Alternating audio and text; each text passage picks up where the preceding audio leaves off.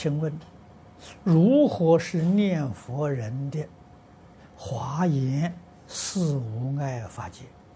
这个问的太高了啊！你念华严经就知道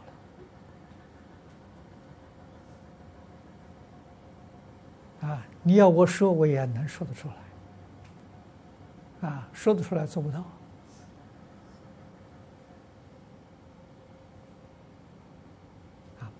放下妄想分别执着，就是华严四无碍法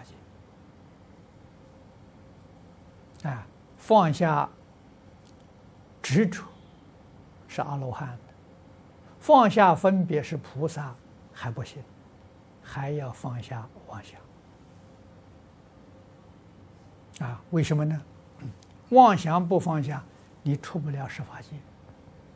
出不了十法界，不是华严境界啊！所以华严境界一定是破一品无明，正一分法身啊，你才能入四无碍法界啊！离无碍，四无碍，离四无碍，四四无